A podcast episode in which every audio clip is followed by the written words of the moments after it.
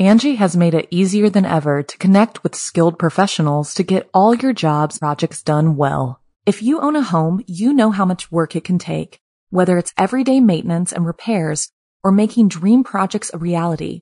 It can be hard just to know where to start, but now all you need to do is Angi that and find a skilled local pro who will deliver the quality and expertise you need. Angi has over 20 years of home service experience and they've combined it with new tools to simplify the whole process. Bring them your project online or with the Angi app, answer a few questions and Angi can handle the rest from start to finish or help you compare quotes from multiple pros and connect instantly, which means you can take care of just about any home project in just a few taps. Because when it comes to getting the most out of your home, you can do this when you Angi that. Download the free Angi mobile app today or visit Angi.com. That's A-N-G-I dot com. A literal fairy tale. I'm Jason Horton. I'm Rebecca Leib. And this is Ghost Town.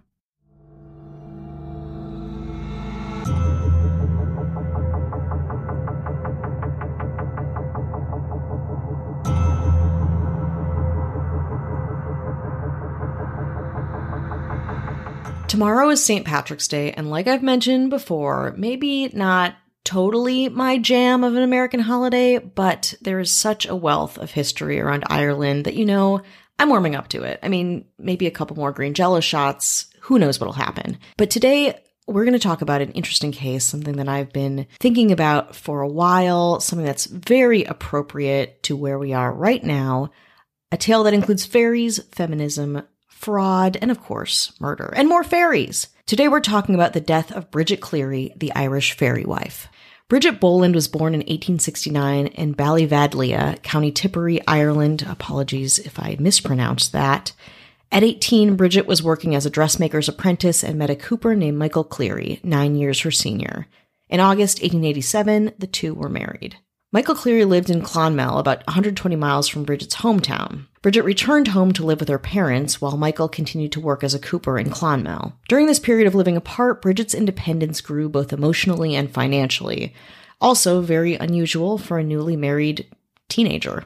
Bridget did things for herself, most notably her growing businesses. One was selling eggs. Bridget kept a flock of chickens and sold eggs to her neighbors. Her other was sewing. Bridget bought herself a Singer sewing machine, state of the art technology at the time, and made dresses and hats for the neighborhood. Two eventually moved in together, and Bridget kept up her independent lifestyle. Despite their eight years of marriage, the couple had no children. Following the death of Bridget's mother, the Clearys found themselves responsible for Bridget's elderly father, Patrick Boland. The two were regarded as relatively in love and doing all right for themselves, again, welcoming in family, and Bridget's cousins soon moved close by. Everything felt pretty good, pretty normal, pretty healthy. Bridget was outspoken, resourceful, fashionable, and friendly. But one other thing to note about her was that she was super, super into fairy folklore. Irish society at the time was rife with a mix of Christian and pagan ideologies. If you missed it, check out our last episode on the Hell Caves to learn more about the birth of Halloween, another story also well within the intersection of Christianity, fairies, and death. Fairy belief in particular was pretty common, Children grew up with little fairy tale rituals like leaving fairies food on a table or saying bless them whenever fairies were mentioned. When something went wrong, you blamed fairies. If something went right, maybe fairy luck. Bridget would visit places with heavy fairy folklore. She may have visited such a spot on Monday, March 4th, 1895 an old settlement known as a fairy fort, which is, in Irish culture, a place fairies would hang out and make magic. Also, culturally, not a great place to go if you were a human wary of fairies. Superstition had it that fairies did not like to be surprised or disturbed. Bridget often visited the fort, and she likely spent time there before one of her egg deliveries. The next day, the very next day, Bridget became ill, shivering and complaining of, quote, a raging pain in her head. Was it her long commutes during her egg deliveries or something else? Nobody quite knew. Her doctor wasn't able to visit until the following Wednesday, and by then Bridget's husband Michael and her father were both desperate to get anyone to see her. The doctor eventually came and diagnosed Bridget with a quote, nervous excitement and slight bronchitis. But Michael was convinced it wasn't that at all. In his own words, Michael thought Bridget had gotten, quote, too fine, and that she was, quote, two inches taller than before. At some point, Michael says he developed the belief that Bridget had been replaced by a fairy changeling as she passed near the fairy fort days before.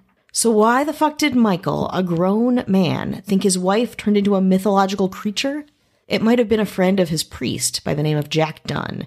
A 55 year old Dunn was a local storyteller, kind of shamanistic grifter pseudo doctor. You can probably tell how I feel about this guy. So after the doctor came, a priest visited who decided to administer Bridget's last rites in case things went south. The priest talked to Dunn, who urged him to act immediately, or the real Bridget would be lost forever. Quote, It is not your wife in there, Dunn reminded him. Dunn sent Michael to a man named Dennis Gainey to help bring his wife back from the fairy world. Yes, Michael took his advice and visited the local fairy doctor the following morning. Michael came back with a mixture of herbs that he boiled in milk and forced Bridget to drink it while Dunn and three male cousins pinned her down in the bed. Relatives outside the house heard someone, likely Michael, shouting, Take it, you witch, or I'll kill you. The men threw urine at her and shook her, yelling, quote, Away with you, come home, Bridget Boland, in the name of God. It was chaos. Michael would ask his wife to answer her name three times. Are you Bridget Boland, wife of Michael Cleary, in the name of God? The men then brought her to the fireplace and held her over the grate. Fire was known to drive away fairies, while they repeated the questioning. Many other friends and family who came to check on poor Bridget witnessed some of this ordeal, but everyone was too scared to do anything about it. By midnight Thursday night, Bridget was, quote, wild and deranged, according to her cousin, but Michael and his men had stopped torturing her. The following morning, the priest said Mass in Bridget's bedroom in order to banish any leftover evil spirits. On Friday, March 15th, for the first time in 11 days, Bridget got out of bed and got dressed. She took a walk. Then, as you might after being sick for a long time, she asked for something to drink, maybe some milk. Unfortunately, milk is a beverage fairies love, which rekindled Michael's paranoia. He demanded that she eat three pieces of bread and jam and identify herself to him. She answered who she was and then ate two of the three pieces of bread. When she hesitated for a moment before consuming the third, her husband threw her on the ground, threatened her, saying, quote, if you won't take it, down you will go. Michael forced the bread down his wife's throat and then he just broke. He tore at her clothes, grabbed a hot stick from the fire, and set her clothes ablaze. Within a few minutes, he also poured lamp oil over her, and she was fully on fire, burning alive. Crazily enough, as if this is already not hard to take in, Michael was not alone during all of this. As he murdered his wife, his relatives looked on in shock. Michael repeated to them, quote, She's not my wife. She's an old deceiver sent in place of my wife. Bridget's family yelled at Michael to put out the flames immediately, but Bridget was too blazed up all in a minute, according to their later testimony. After they realized their powerlessness, Bridget's family huddled in fear in a nearby bedroom, waiting for it all to be over. Once the fire died down, Michael wrapped Bridget's body in a sheet and shoved it in an old bag. Then he left, locking Bridget's relatives inside with her body. They prayed until Michael returned. When he got back, Michael threatened to kill Bridget's cousin Patrick if he didn't help bury Bridget's body. Come on out here now, he shouted. I have the hole nearly made. The two men carried the body to a boggy area about a quarter mile uphill from the cottage and buried Bridget's body in a shallow hole. Back at the cottage, Michael made the rest of the family promise they wouldn't tell anyone what he had done. It's important to note that while she was still sick, Bridget was visited by her aunt, Mary Kennedy, and she told her, Michael's making a fairy of me now. He thought to burn me about three months ago. Three months ago, again, from this whole incident. Sources also say that at some point, Bridget told Michael that the only person who'd gone off with the fairies had been his mother. Strange conversation again, but there had been some discourse over the course of months, maybe even years, probably very serious discourse around fairy interaction, both past and present. The next morning, Michael met Dunn at church, telling him everything. Dunn went to the church minister to try to figure out if he could convince Michael to rebury Bridget in a Christian way. The church minister, like the only sane guy in this whole story, immediately reported their conversation to a police sergeant. On that note, let's take a break. Angi has made it easier than ever to connect with skilled professionals to get all your jobs projects done well. If you own a home, you know how much work it can take, whether it's everyday maintenance and repairs or making dream projects a reality. It can be hard just to know where to start, but now all you need to do is Angi that and find a skilled local pro who will deliver the quality and expertise you need. Angi has over 20 years of home service experience, and they've combined it with new tools to simplify the whole process. Bring them your project online or with the Angi app, answer a few questions and Angi can handle the rest from start to finish or help you compare quotes from multiple pros and connect instantly, which means you can take care of just about any home project in just a few taps. Because when it comes to getting the most out of your home, you can do this when you Angi that. Download the free Angi mobile app today or visit Angi.com. That's A-N-G-I dot com. Hi, hello, how are you? Hello. How are you doing? Are you okay? We're checking in. This is the check-in. This You're is here it. for it. Love it or leave it. We're here leave it? Okay. Yeah, leave it. Sure, Oh, why not? ooh. We get it. Mm-hmm. We want to say hello to anyone who's listening, anyone who supports the show, and of course, our beloved fairy or non-fairy patrons. Yeah. You're probably mythological. They're, you're mythological in my mind, Yeah, in a good way though. in a great way. We want to say hello to our government. Mm-hmm. We got the mayors The mayors. in the house. We got Dar Rosenzweig. Hello. Check. we got David Bull. Hello. Check. Oh, we're doing checks now. I like it. Switching it up. we got Ashley Matson. Hello. Check. we got James Harrington. Hello. Check. and the new kid on the block. Oh, What up? New law enforcement in a good way. Cat Joselle. Check. Can I say it? Do I get to say it? Hello. Yeah, okay, why not? It's it's it's it's Freaky Friday on Wednesday. Woo. So if you want early access, bonus episodes, no ads or any of this chit chat, Oh, garbage talk. go to patreon.com slash Ghost Town Pod. Well, I just before I came here, I went and visited the Lincoln Heights jail. Mm-hmm. not far from where we are right now. And what's significant about this jail is it is very abandoned, very haunted. Wow.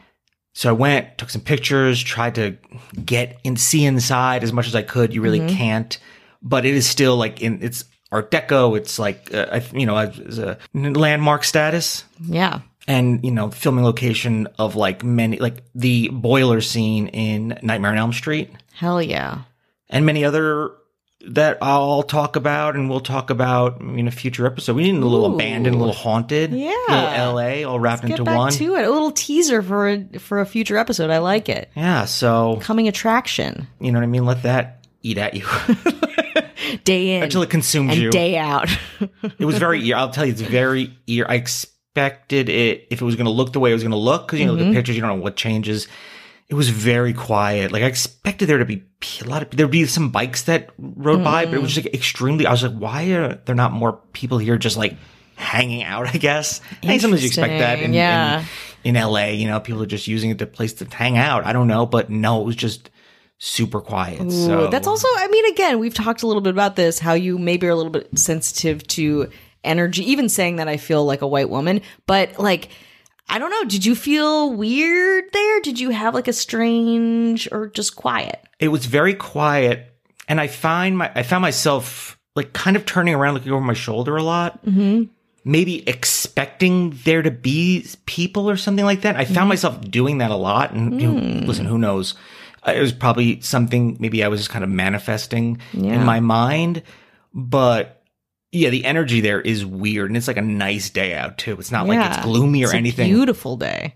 low 70s. That's right. Couldn't ask for better weather and it's still just it's just such a Goliath of a place. It's kind of like looking down at you. So Hmm, okay, I'm gonna visit. I gotta go future visit. episode and I'll throw some pics and vids up on Ghost Town Pod or the Jason Horton on Instagram or wherever. Maybe Mm-hmm. Yeah. to kind of to have it eat at you some more. Let Please. it consume you. Please. Until there's nothing left. There's nothing left. We'll save a little bit of that nothing left for the rest of this episode because we're going to get back to Ireland. For the next few days, the police searched for Bridget Cleary and questioned friends and family, including her husband Michael. His statement gave police concern, and rightfully so. He said he hoped his, quote, real wife would come back. He said that for three nights he waited at the nearby fairy fort, the one that she used to hang out at, where he believed Bridget would appear, galloping in on a white horse. He said he would only have to cut the ropes that bound her to the animal and she would be his forever. On Wednesday, March 20th, the Royal Irish Constables issued arrest warrants for nine people from Bridget's circle, including Michael, Dunn, Bridget's cousins, father, even Dennis Gainey, the fairy doctor. All brought in on charges of wounding. Two days later, police found Bridget's body. The trial was very high profile and very hands on, for lack of a better term. Here's an example. As part of the trial, the jury was actually led out to the storage building where Bridget's body was being held for burial and given the opportunity to see the condition of the body and to personally verify that the body was actually hers. What the jury saw was grotesque and shocking. The remains of a woman burned alive and the horrible suffering Bridget probably endured prior to her death was not lost on these people. On July 5th, 1895, after a two day trial, Michael was found guilty of manslaughter and imprisoned, along with Jack Dunn and four of Bridget's other cousins, including Patrick Kennedy. The judge, surprisingly, ruled out a verdict of murder, explaining that they all had acted out of a genuine belief that Bridget Cleary was a fucking fairy. Michael was released in 1910 and promptly left Ireland for Montreal. Dunn served a three year prison sentence before returning to the area where he kept working as a laborer. Not long after he killed his wife, Michael reportedly said, quote, God knows I would never do it but for Jack Dunn. It was he who told me my wife was a fairy. So, okay. The larger question is, what made Michael Cleary kill his own wife? This is the discourse around this. There's not a lot of mystery to the events, but the motives perhaps less clear. So our options are one, he really thought she was a fairy. Two, an undiagnosed psychosis. Although nobody in this gruesome story was ever psychiatrically assessed, I found a 2006 article from the Irish Journal of Medical Science that suggests that Michael may have been suffering from a psychotic state known as Capgras syndrome, which is the belief that a person has been replaced by an imposter. The authors suggest that Michael, quote, may have developed a brief psychotic episode as he struggled to deal with his wife's illness, sleep deprivation, and maybe even the recent death of his father, news of which had reached him in the middle of this whole ordeal. In Capgras syndrome, the sociocultural context of the sufferer determines the nature of the imposter, according to the article, which can be human, a ghost, or even a fairy changeling. Three, Michael hated his wife's independence, and the dynamics of Irish life were changing overall. It's important to note that Bridget Cleary was a modern woman. She was fashionable, independent. She was also childless, which left her a lot of freedom that Irish women at the time, you know, due to motherhood, maybe couldn't have or didn't afford. That notion might have made her appear to her husband and to others as strange, foreign, and threatening. Also, at the time, Ireland was modernizing. There was this push and pull of new and old. Press coverage of the Cleary case occurred in an atmosphere of debate over the Irish people's ability to govern themselves, and rural Catholics were behind the curve, superstitious, conservative, and arcane. Or the last reason, he just wanted out of the marriage. For lots of reasons, some people think that Michael was having an affair or again fell out of love, wanted to be out of the situation that he was in.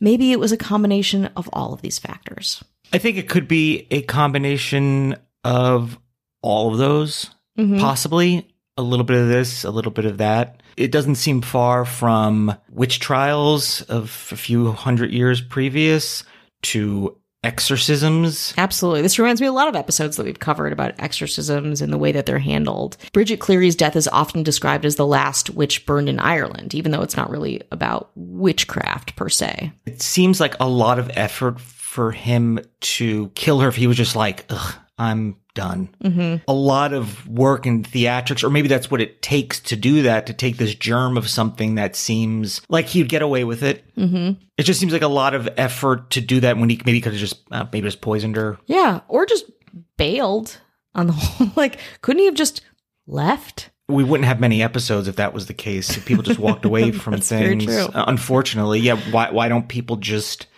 go? Divorce. And I would say it's of the time, but it's not of the time. No, no, not at all. Because it happens all the time. For some reason, people have to stay with it to the end, but they make it the end. So they are, I guess, right until the end in their own minds. I, yeah, I don't know. Just completely insane. Today, in the modern town of Tipperary, Bridget Cleary's story is definitely not forgotten. A nursery rhyme of the area perpetuates this strange murder. A line of it says, Are you a witch or are you a fairy or are you the wife of Michael Cleary?